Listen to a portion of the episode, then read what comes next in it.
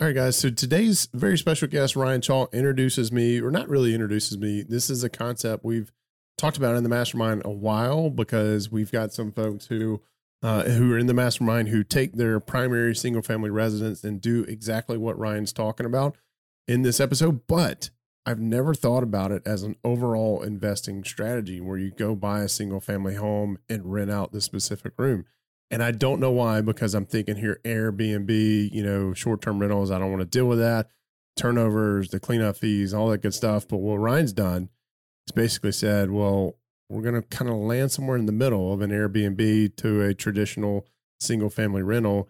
He's renting out these single-family rooms for college students in a college where he went to, right? And it's amazing. It's just an amazing episode. So what I want to do, we're going to get right into it. But before we do, I'm wondering if any of you will use DealCheck to analyze properties this way, right? Because it's just such an amazing concept. It's really got me scratching my head thinking why I haven't done this before, because of as many times I've had this conversation. It's just this conversation, like many, the light bulb has finally gone off and something that I'm going to explore even more. So to find out more about DealCheck, who is an affiliate of the podcast, go to w2capitalist.com. /DealCheck. There you're going to find some videos, some demos that I've done, but also the coupon code for you to get 25% off. And we're not talking about a whole lot of money here, folks, for the calculator, the DealCheck calculator that's going to make this whole analyzing properties so much easier for you. For me, it costs like $5 a month when you do the annual commit, or when I did the annual commit. So w2capitalist.com /DealCheck, DealCheck. All right, let's get into it with our guest, our very special guest today, Mr. Ryan Chaw.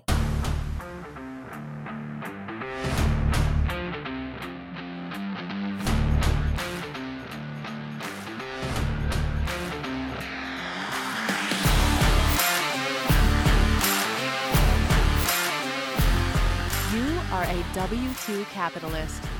You are addressing the gap between your successful, fulfilling W-2 job and building wealth for your family through real estate investing. You are ready to earn, invest, repeat. Welcome to the W-2 Capitalist Podcast. Now, let's get to work. Here's your host, Jay Helms.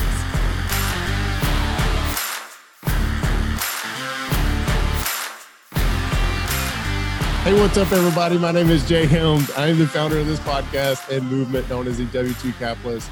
Today, I am joined by a very special guest. He saw me fumbling around here, and I actually hit the record button before I didn't mean to. But anyway, today I'm joined by Ryan Chaw. It's like Shaw, but with a C, right? So Ryan graduated with a doctorate in pharmacy.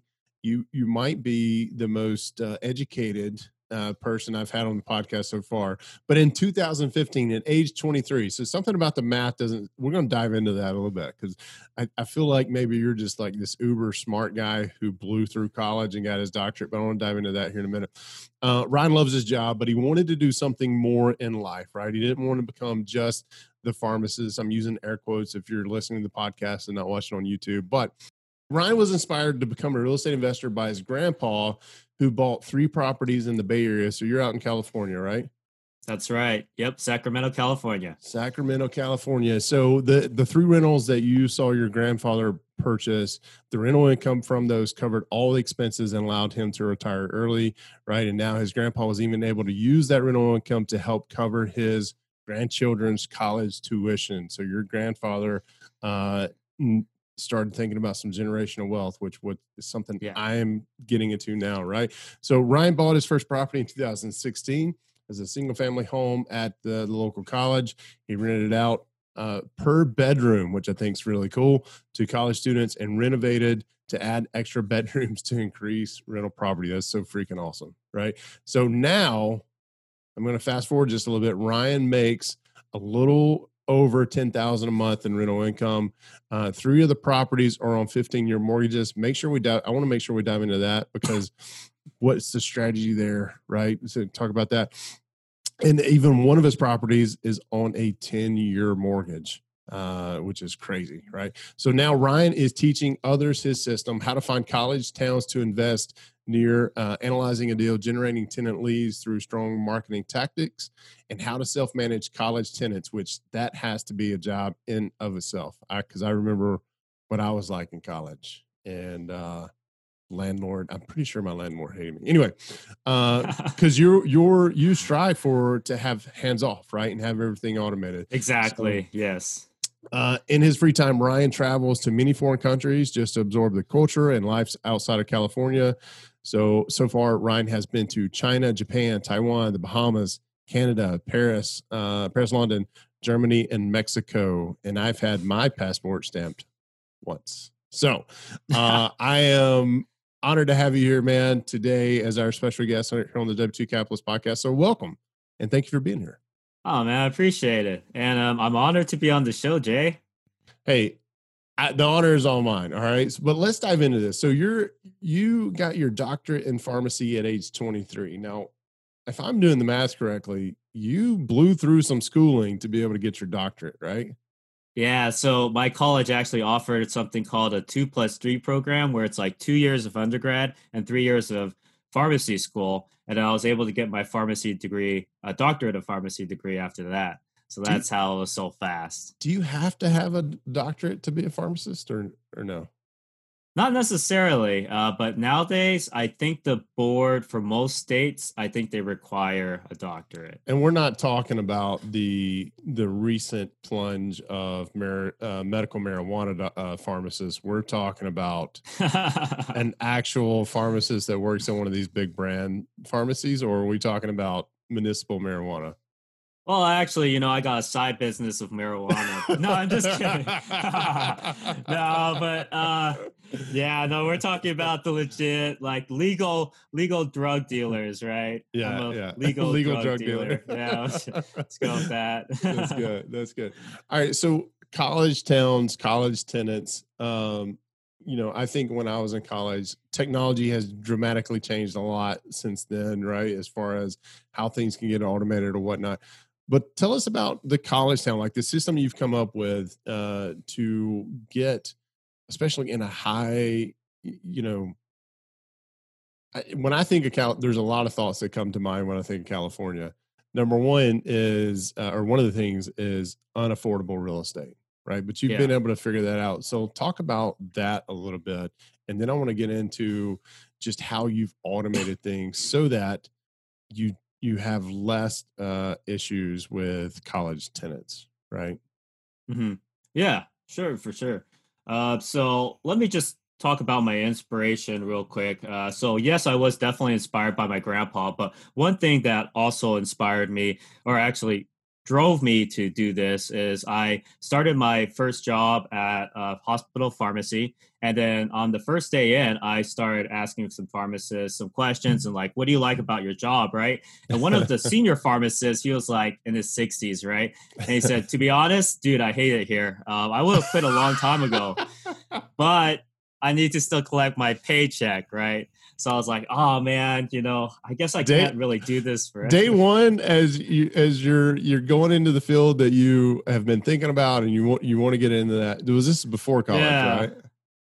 This was before college when you had this conversation. Or was this after? No, actually it was soon after I graduated. Oh, okay. Yeah. So now you've went to school for this, you've graduated, you got your first job. Hey man, you've been in this field, you're about to retire. What do you love about this job? And the guy says, I hate it here. I just need to collect the paycheck. Yeah. Pretty much how I went. Yeah.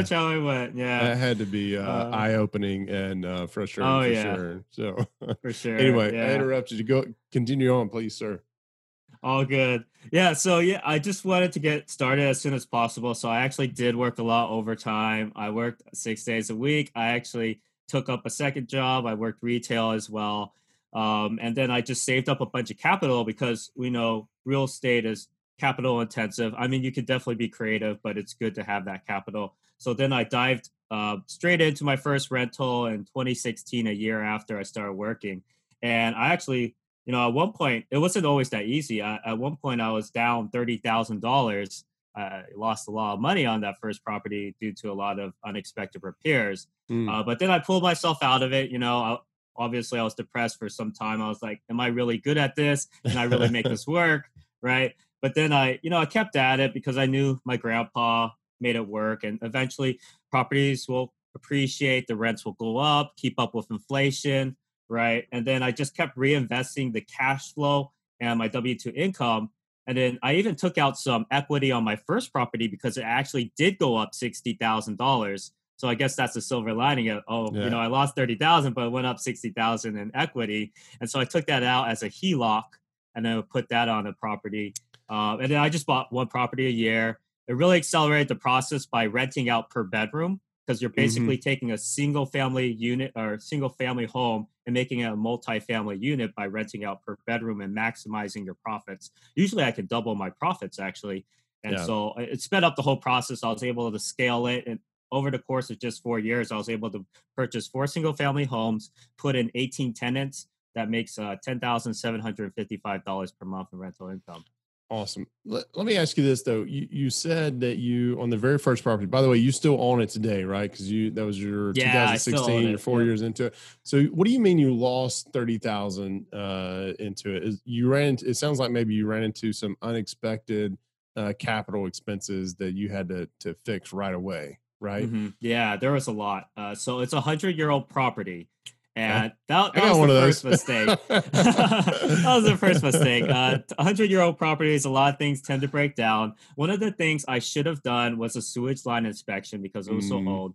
The house had cast iron pipes, so they were rusted over and they had roots sticking into them. But we didn't find out until sewage started coming out of the kitchen sink, and I got a call at like 11 p.m. on a weekend. So now, you can imagine I was like, what the heck is going on, you know? Then I was calling up a lot of people, you know, someone to get over there to sanitize the area, obviously. And then a plumber, he stuck a camera down the sink and the pipe. And he discovered that the whole pipe was broken and had to be replaced. So that cost $9,000. So you didn't do an inspection beforehand, or you did like what's considered like a four. My mind just went blank. It's like 4-point home inspection. 4-point. There you go. 4-point home. Yeah. You just did a 4-point home inspection, which does not include scoping the sewer line. No. So exactly. So the lesson learned here: if it's a home of a certain age, pay the extra money to have the inspector scope the sewer line, right? Yeah, exactly. I would say any home before the 1980s, because that's when they started switching out the cast iron pipe for PVC. PVC tended to not have those issues because it doesn't rust like the iron pipes. And I know what you're talking about because I had a property that I bought. It was a 1950s build, late 1950s, and they used terracotta clay. As far as it wasn't cast iron, but the thing is that terracotta clay over time, it would begin to, the soil would shift or whatnot, and little leaks of water would come out, and then tree roots would find its way in. And I had to replace a section of pipe as well. So, my neighbor came over because I lived on the side of a mountain. My neighbor came over and he goes, pretty sure your sewage is running into my yard. I was like, that's how we discovered it. It wasn't backing up into our house, but it was it was running over. I was like, man. Anyway, so that's not good. How do you clean up sewage backing? We're not going to get into that. All the gory details. So let's talk about this rent per room, because I think that's pretty incredible. I know a lot of folks are doing it now with Airbnb type situations, and there's a lot of guys in the mastermind who. They're single or they're recently married, and either them or them and their spouse, they will turn in and rent their rooms, their extra bedrooms in their primary residence to other folks, right? Like traveling nurses or whatnot. But how do you go about renting per room, right? Does each room like its own lease, and if so, then how do you evict somebody who is just in that single room? And then another question is, how do you vet them? How do you vet them? But because they're college kids, they probably have no credit history. At least I didn't when I was in college. And then the common areas, how do you, like, I had several roommates in college. One was my brother and one was a couple of friends of mine. One friend, he was pretty rowdy, you know, we're guys, we're, you know, late teens, early 20s, and just doing guy stuff. We'd start wrestling around or with whoever was over visiting, and there would be big holes that would be put in the wall that we had to fix. Right. Yeah. And, oh man. So how do you keep charge of all that or calculate all that or keep those guys accountable? So I threw a lot at you there. So let's start with this. How do you vet those tenants, those college tenants coming in who may not have any sort of credit history or job history or anything like that? Yeah, no, that's a great point. I think that's the common perception that these tenants are going to be, especially college tenants, they're going to be rowdy. They're going to cause a lot of trouble. It's going to be a lot of management work. But I find that's not the case because I use this, I call it the PRI method for vetting the tenants.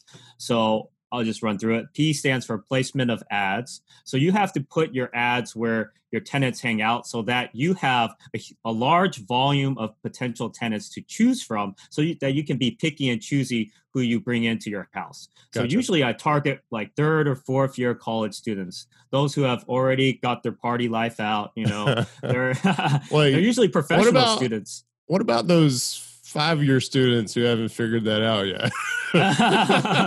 Yeah, see, I look for that too, you know. I also look for, you know, what major they are too. So I usually target more like pharmacy school students, dental students, medical students, because I know those studies are a lot more intensive than like undergraduate studies, right? And they're taking like midterms and finals back to back, one after another, and they're really focused on their studies so they don't have time for someone who wants to party up, have a house party, right? So placing those ads in the right place where they hang out, because if you place your ads in, you know, basically where they don't hang out, you're fishing in an empty pond. So the first time I started advertising my house, I actually had a vacancy for 8 months, which cost me $4,800 for that vacancy because I just put a for rent sign on the lawn. So I was just getting calls from people, but they were just like usually unqualified people, not even students, right? For the most part. R stands for reviewing social media. So I do kind of a background check by looking through their Facebook, right? So do they have any pictures of them smoking, doing drugs, alcohol, going to a bunch of raves, you know? Yeah. So I kind of identify what type they are. Yeah, you do a little stalking there. A little bit of stalking, yeah, exactly. I have heard that a lot of employers are doing that now. They even pay. There's even businesses and companies that come up that do that, and it on the job side of thing, it bothers me a little bit because you know you're on the rental side. I mean, I don't know. I think I'm going to contradict myself here. Well, you want to make sure they're going to make a good tenant. It doesn't, it's not so much about their personality as are they going to be a good tenant as well. Yeah. Right. And I guess the employer is trying to figure out if they're going to make a good employee, but I don't know. I have been very hard one way. I don't like corporate America for a lot of reasons, I share that opinion. Yeah. But I just, and I think the more they do to try to fit people in this box of you need to come in, you need to fit in this box and you're going to do this job. You're not going to be able to think outside that box, lack of a better phrase. And I don't like that because I think it destroys creativity. Anyway, those people who do that and are okay with that are probably not listening to this podcast anyway. And me or anything. So exactly. I think that's a great point. So it has to be just one factor, you know, it's not just like a hit or miss. You want to look at the other three factors. Like I stands for identifying the type of tenant they are. So how are they responding to you? How are they talking to you, right? Are they constantly asking for a cheaper deal? Are they difficult to communicate with? Do they get angry easily? And let's say someone does have pictures of them partying and all that, but they seem to be very professional when they communicate with me. You know, they are very responsive as well. Then, I'll say, hey, you know what? this guy seems like a nice guy. I think he'll be a good tenant, right?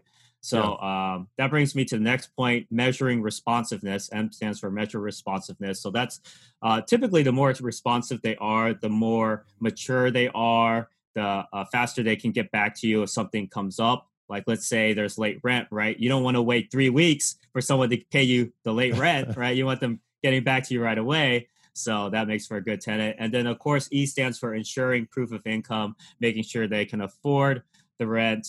Usually it's the parents actually who pay the rent. So you get bank statements or pay stubs from the parents to make sure that they can afford the rent. And I was going to, I'm glad you brought up parents. Do you make the parents also sign on the lease? I do. No? Yeah. I usually have them co-sign.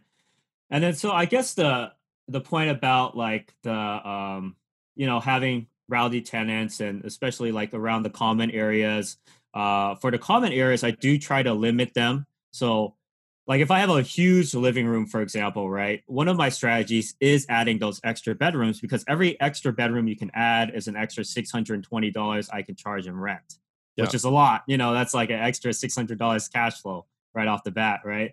So what I try to do sometimes is split the living room in half, or I'll turn like an extra family bedroom, or sorry, an extra family room into an extra bedroom.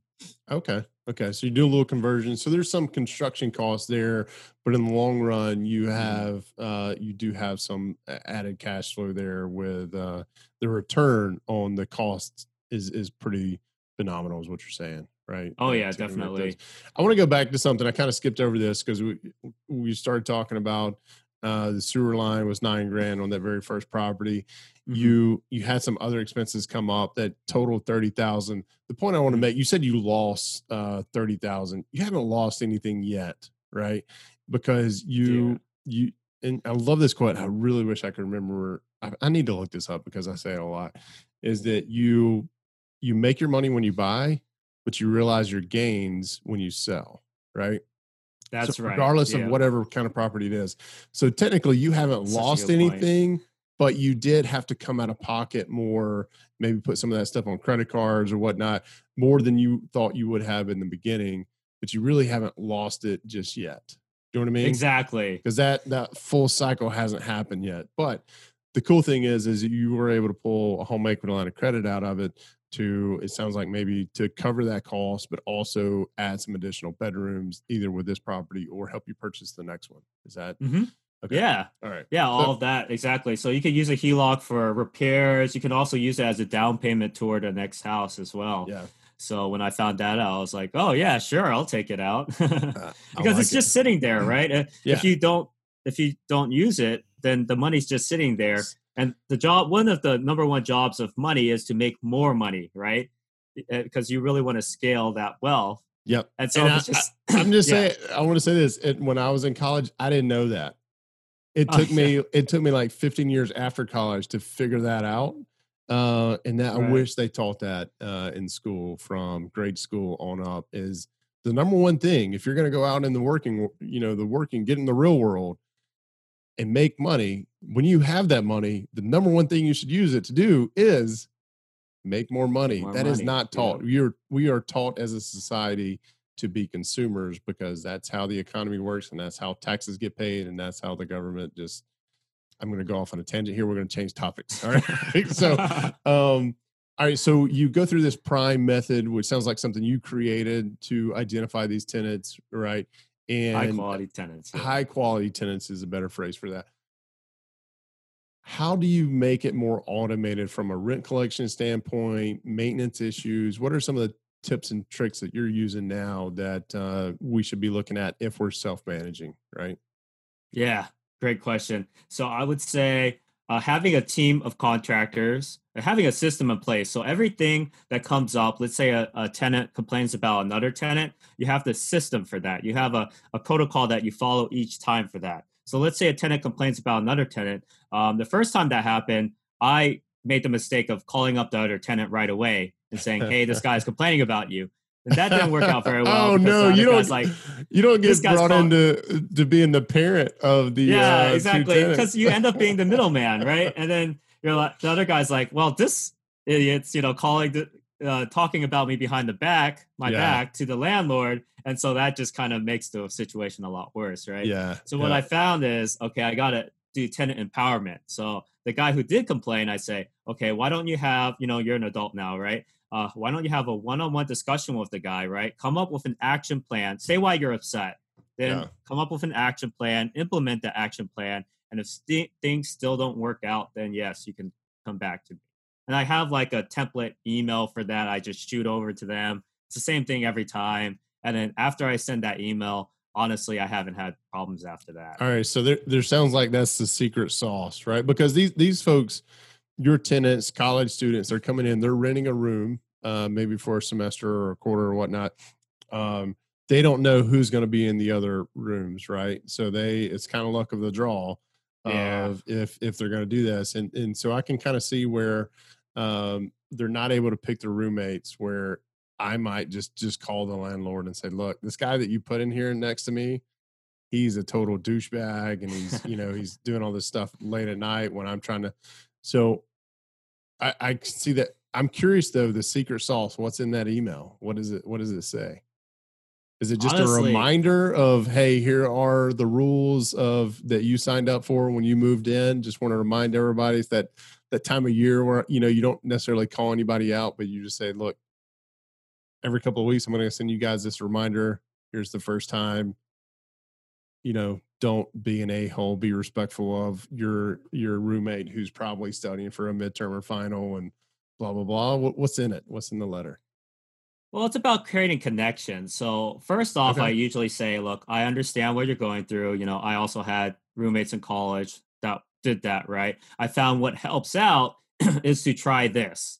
And then I provide them, say, talk one-on-one with them, right? And then try to come up with a solution together and see if that will work. If that doesn't work, yes, you can come back to me. But say, I am here for them, right? And creating that connection is really important. And so they understand that you are trying as a landlord as well. And then they realize that, oh, okay, so this is mainly something that I have to kind of make work, right? Because the landlord can only do so much. You're transitioning into adulthood. Go have an adult conversation. Yeah. Yeah, exactly. Exactly. And then they realize, well, if I can't help this, then most likely the landlord's not going to really help too much more. You know? Have you ever had a tenant move out because of their roommate it just wasn't working out? You ever had a tenant want to cut their lease short? I did have a tenant want to cut their lease short, but that's when you have to say, hey, we did sign a lease together, right? And you do have to enforce the rules on that. So after I had that conversation with them, usually they can figure out how to make it work. Honestly, a lot of times it's just during finals week. I find it usually happens during midterms or finals. Stress is high, dishes are piling up, a lot of dirty dishes, right? Yeah. And then after finals, everyone's relieved. They celebrate, they make up. Right. And then I don't get any complaints after that. Right. So usually that's another thing I just realized, it's kind of a temporary thing a lot of times, they'll eventually get over it. Get over it. Yeah. Some people hold a grudge, but, for the most part, dishes are piling up. I think the only thing that I cooked in college was ramen noodles. The rest of it was fast food. It was, hey, the quickest thing because I wanted to go do whatever I was doing, but it was just, I don't know. Maybe that's part of your questionnaire? Your prime method is, do you cook? I'm joking. First question I asked. No. Yeah. Are you a cook? I guess the last thing is, you could always, if it does get really bad, you could always go to the students' parents, and mention, like if it's like they're smoking pot and they're being really noisy and police are coming over and stuff. And that's when I would kind of just go to the parent. I only had to do that one time. It was on the very first year I started. So definitely got a lot more experience since then. Get the hard stuff out of the way first, right? Yeah. Now you've got the experience you can rely on to make sure that works. All right. So what are some of the things though that you run into maintenance wise, and how do you handle those in an automated way? You said you have this group of contractors or subs, right? These specialty, these guys who focus on their specialties, you self-manage these properties. How often are you contacting them? You know, what's the, and one thing I'm really curious about is tenants, your college tenants, if they're there for a semester or for a quarter, you have pretty frequent turnover, right? So how, what's the cost? What are you looking to do when a tenant turns over and all that kind of stuff? Hey guys, I want to take a break from the action real quick to mention what we have going on in the W2 Capitalist Mastermind. You've heard me talk about those. The Mastermind here in this episode, you're going to continue as we go through this, mention some folks in the Mastermind and kind of what they have going on. It's similar to what Ryan, the concept that Ryan's introducing us to. So I want to make sure you have the information to connect with us because we are expanding the Mastermind. And you may be asking yourself, what is the W2 Capitalist Mastermind, and essentially a place for like-minded people to get together. We do it virtually over Zoom. Just like if you were to watch this episode on YouTube, you see Ryan and I recorded on Zoom, but it's a room full of like-minded investors. They may have a different niche than you, but they've got some sort of focus. They're going to have some different experience levels than you. And it's just a great resource to tie in. Now we meet routinely throughout the month. We have sessions that happen every week. We have sessions that happen every other week. And then we have sessions that happen just once a month, depending on the niche and the host of those mastermind calls. So what I want to make sure you have is two links. Number one, you can go to w2capitalist.com/events to see the times that we are meeting and who's meeting and the focus. And the other one is just more information about the mastermind in case you want to join it.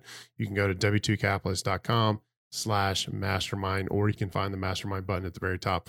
But w2capitalist.com/events is going to give you the calendar for everything we have going on in the month, whether it's a mastermind call, whether it's a webinar, whether it's a happy hour. We're going to start doing those here pretty soon to meet other like-minded investors. So check us out, w2capitalist.com/events and w2capitalist.com/mastermind.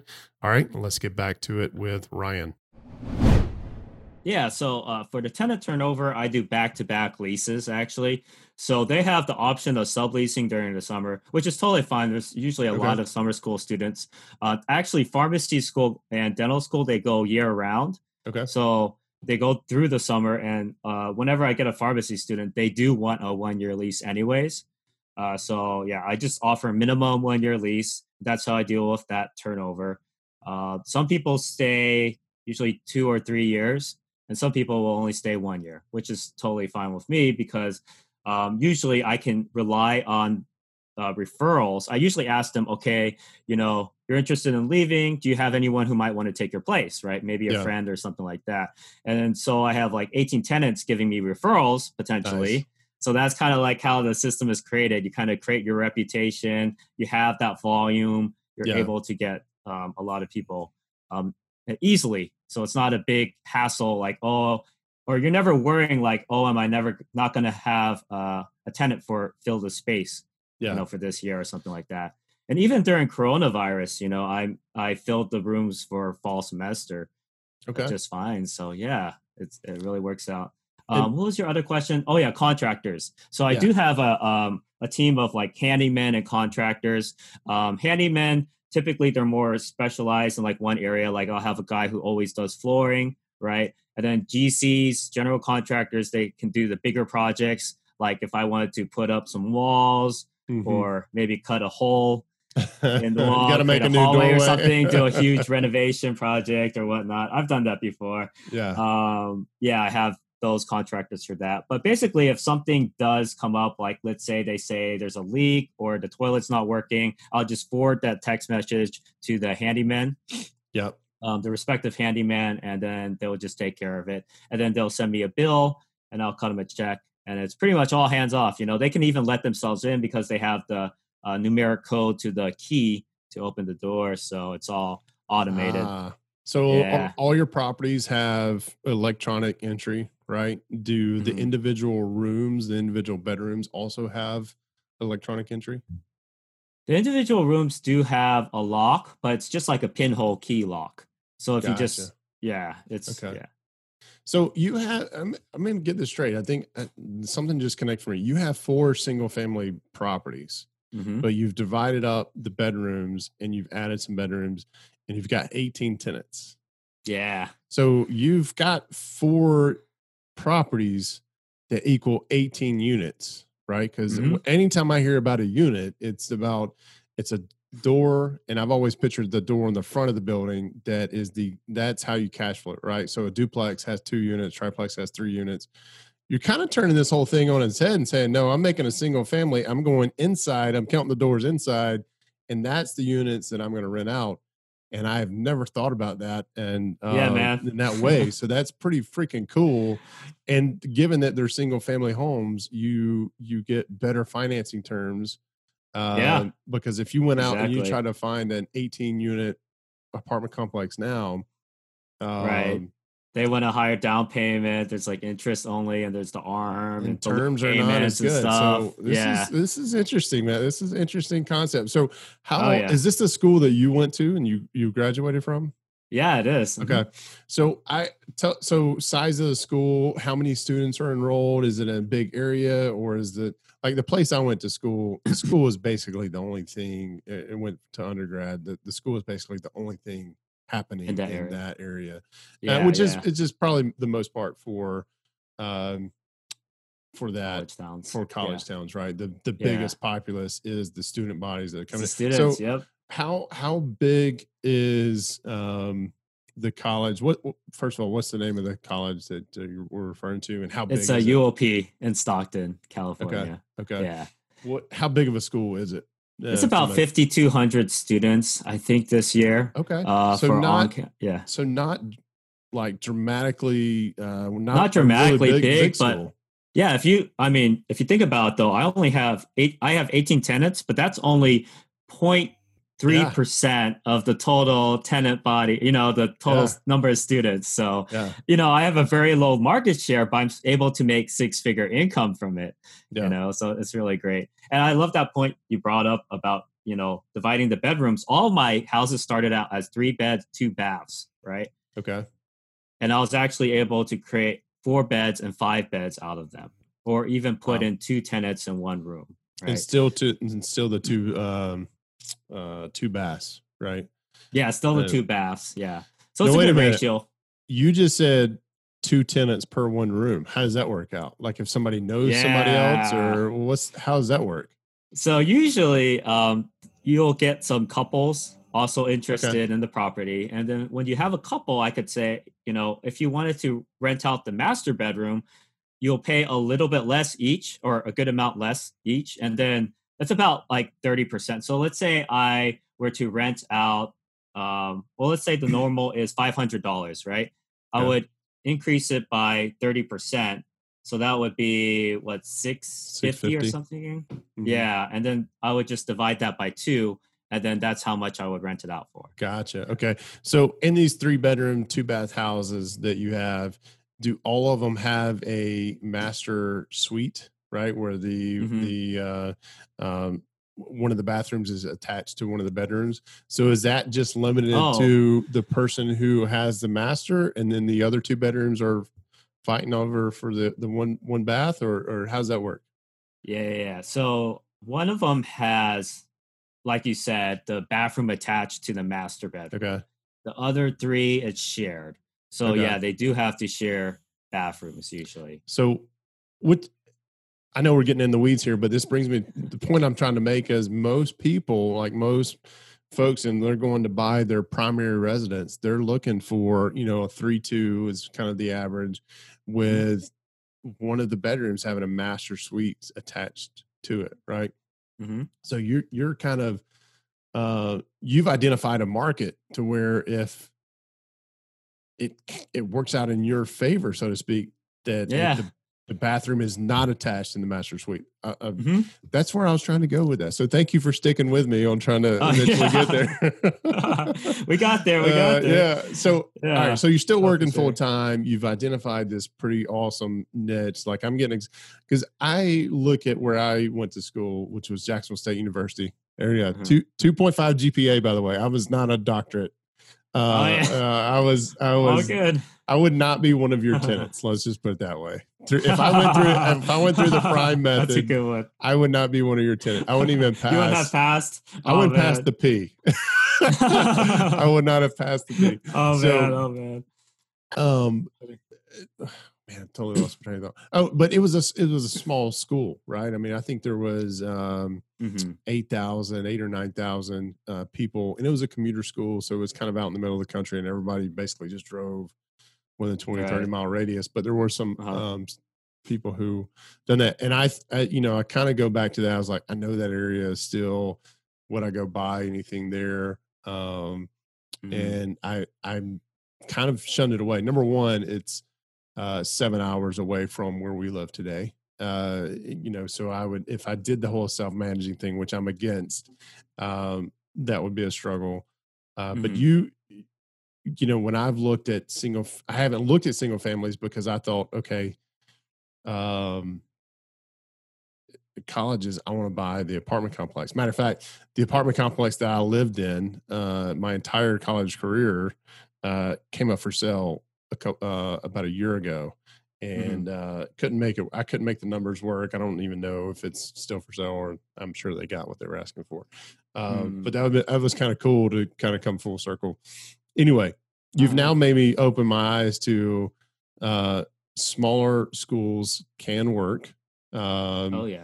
And it's the kind of the key to the success is the prime method, but also renting out and maximizing the number of bedrooms in a single family house. So that's pretty cool. That's interesting. Yeah, definitely. I feel like it's kind of a blue ocean, which means it's just a strategy that's not used, that people don't talk about it, but there's so much opportunity in this area. You're renting out a bedroom for half the price of on-campus housing.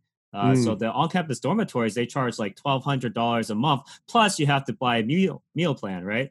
Versus if you just stay off campus, it's half the price. You don't have to pay a meal plan, and you get all that privacy compared to like living in the college dorms. Which in dorms, you don't get to pick your roommate most of the time anyway either. Yeah, exactly. And you're sleeping right next to somebody. There's like no, if it's a there's no wall or anything. Yeah, I don't know. I never, you wake up to their alarm. Oh, man. I was highly fortunate. I didn't have to live in a dorm, but I know a lot of people do. Oh, yeah. Yeah. Yeah. It's great. And I do buy like within a 1-minute walk to their classes. Actually, my houses are closer to their classes than some of the college dormitories as well. So it makes a lot of sense for people. That's awesome. Yeah.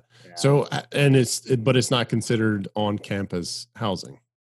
Right. Because it's not on campus property is technically what it is. All right. So how often do you go and physically visit these properties? How often? Oh, dude, honestly, the last time I went down to the property to do something was August of 2019, to be honest. Oh, wow. Okay. Yeah. Because everything, like I said, having your team of contractors, and then like, if you had to do any showings, you just have the previous tenants do the showings. You don't have to do any open houses yourself.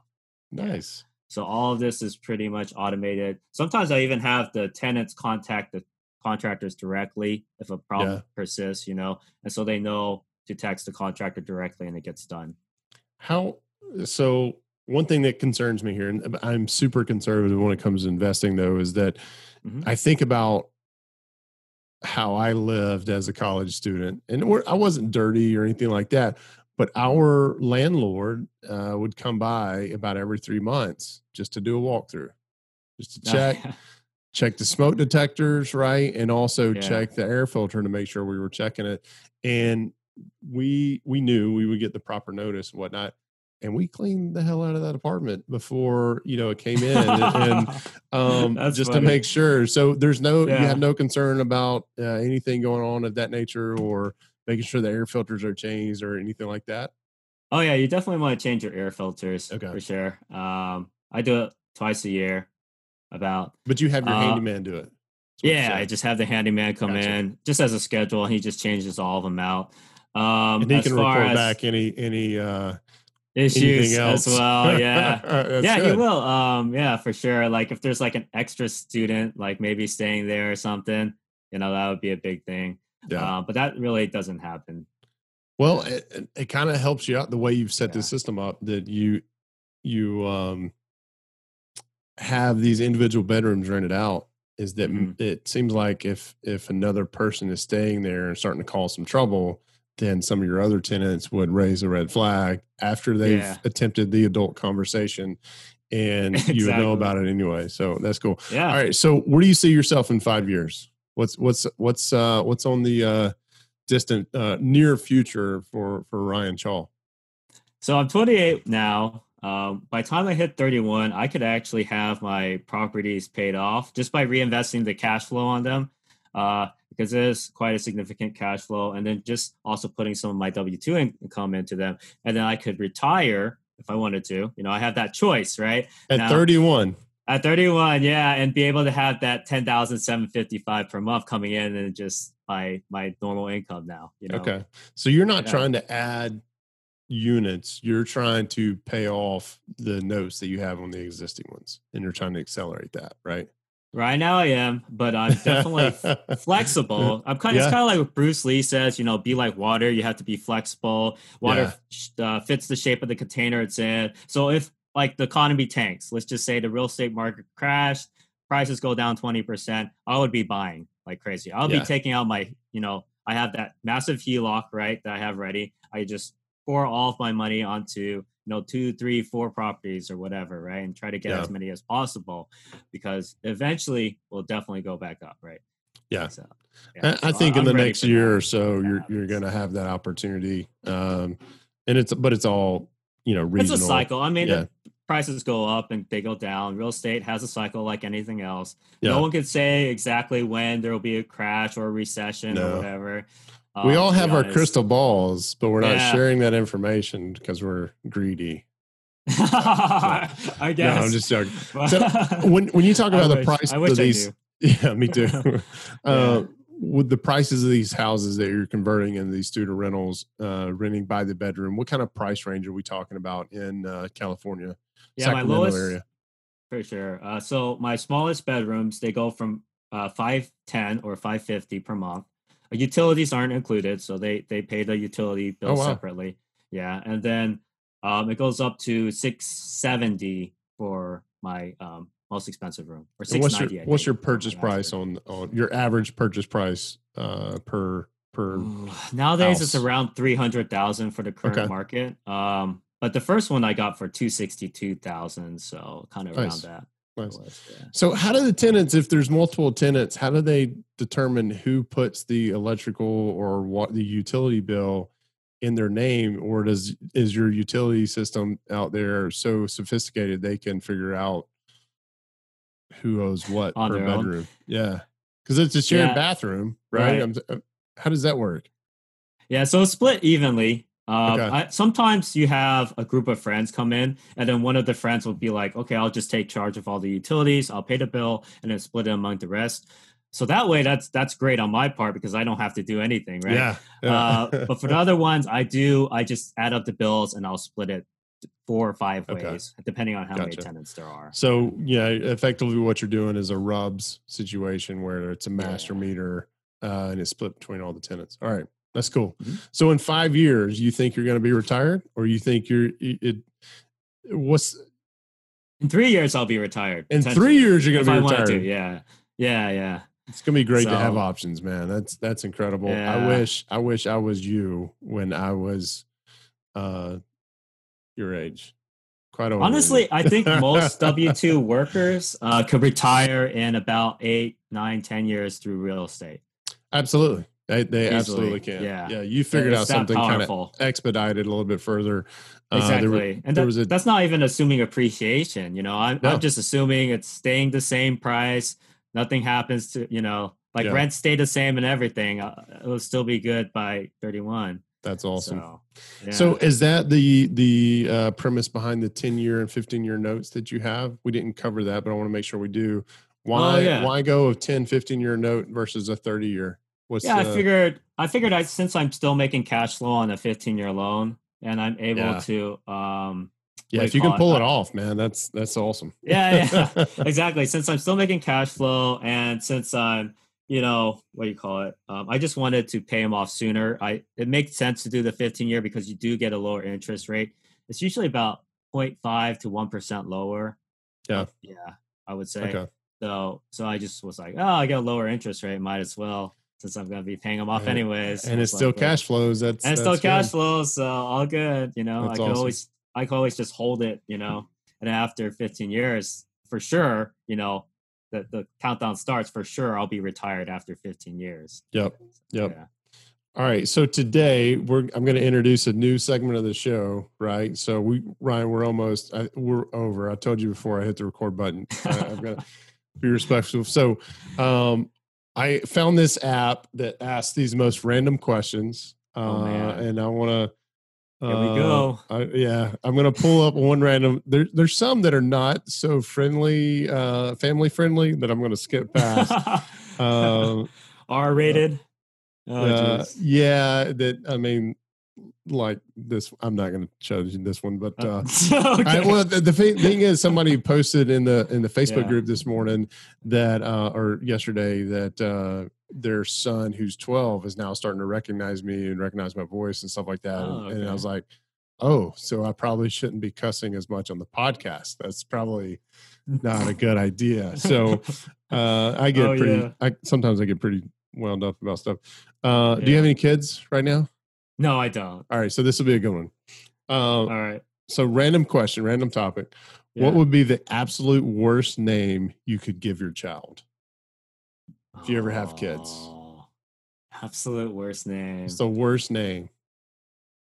Think about your last name, Chaw, right? Yeah. Ooh. I guess if the first name was Chaw, it'll be like Chaw Chaw. That's pretty bad. That is pretty bad.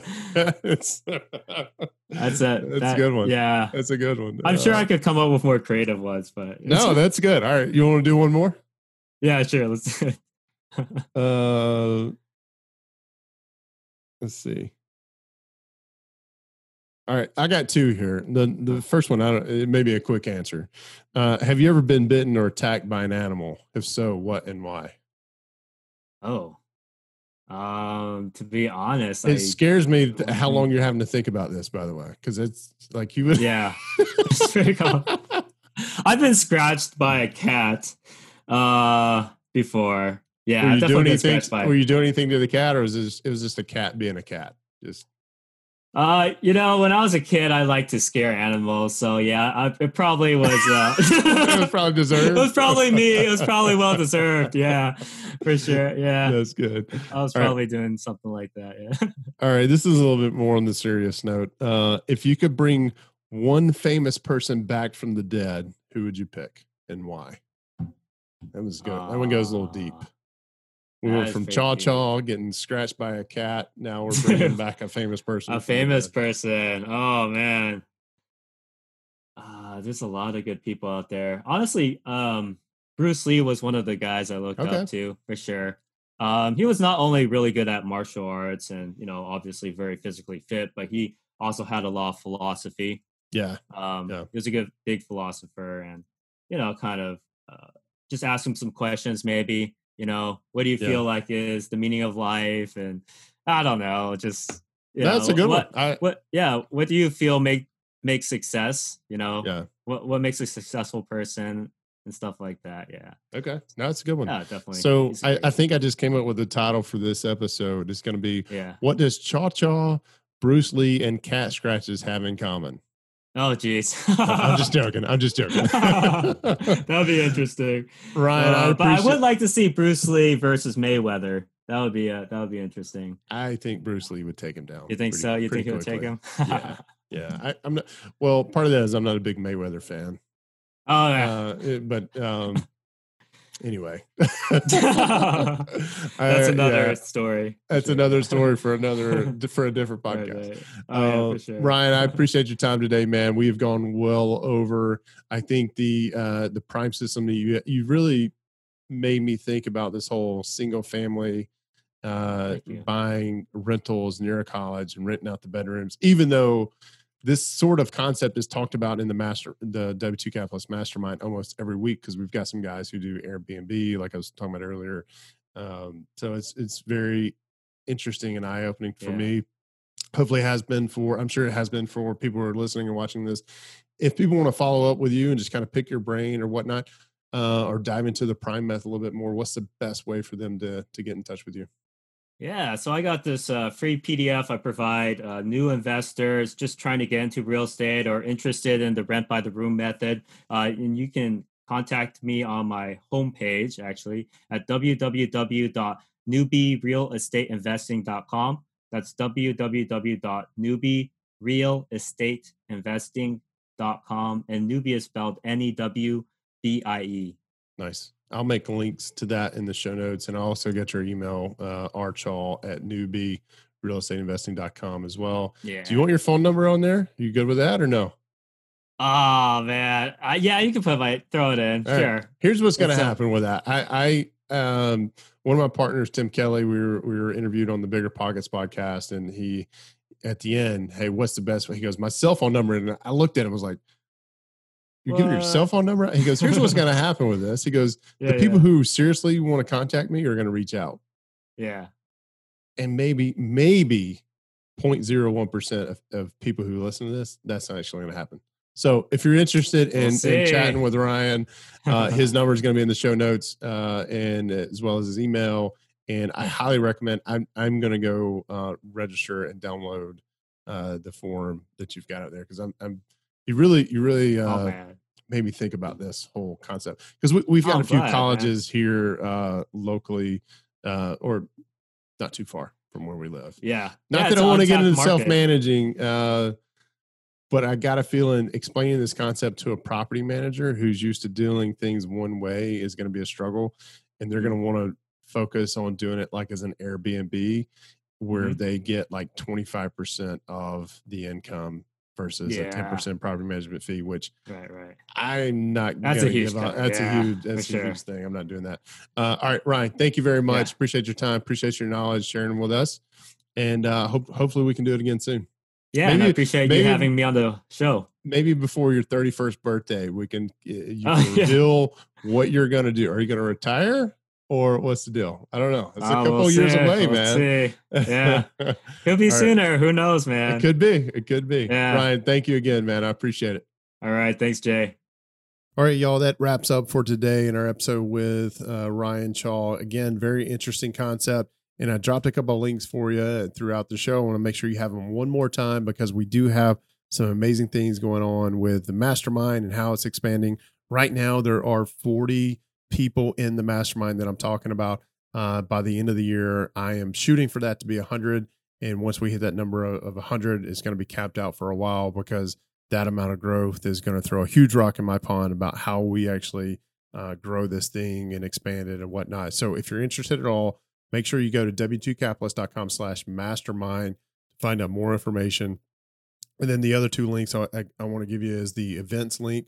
So w2capitalist.com/events, where you can see when all the mastermind calls happen.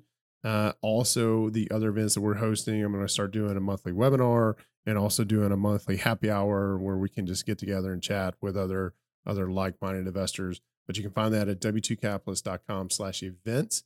And then the third thing, DealCheck, our number one affiliate for the show here, is w2capitalist.com/DealCheck, the absolute best calculator on the planet when it comes to analyzing burrs, flips, wholesales, rentals, small multifamily, commercial multifamily. It is the best deal calculator out there, and it's super affordable, right? So the level that I'm using, you can create a free account. You can create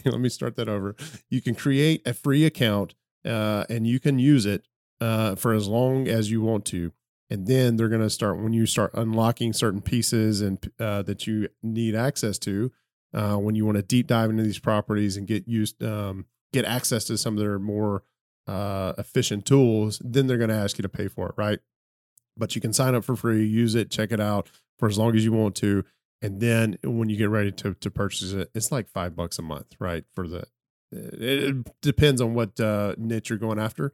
But for me, it is $5 a month, because I focus on the buy and hold aspect of it. Anyway, guys, thank you for being around. Thank you for listening. I hope that you found this helpful. And if you did, I hope that you will share it with someone. All right.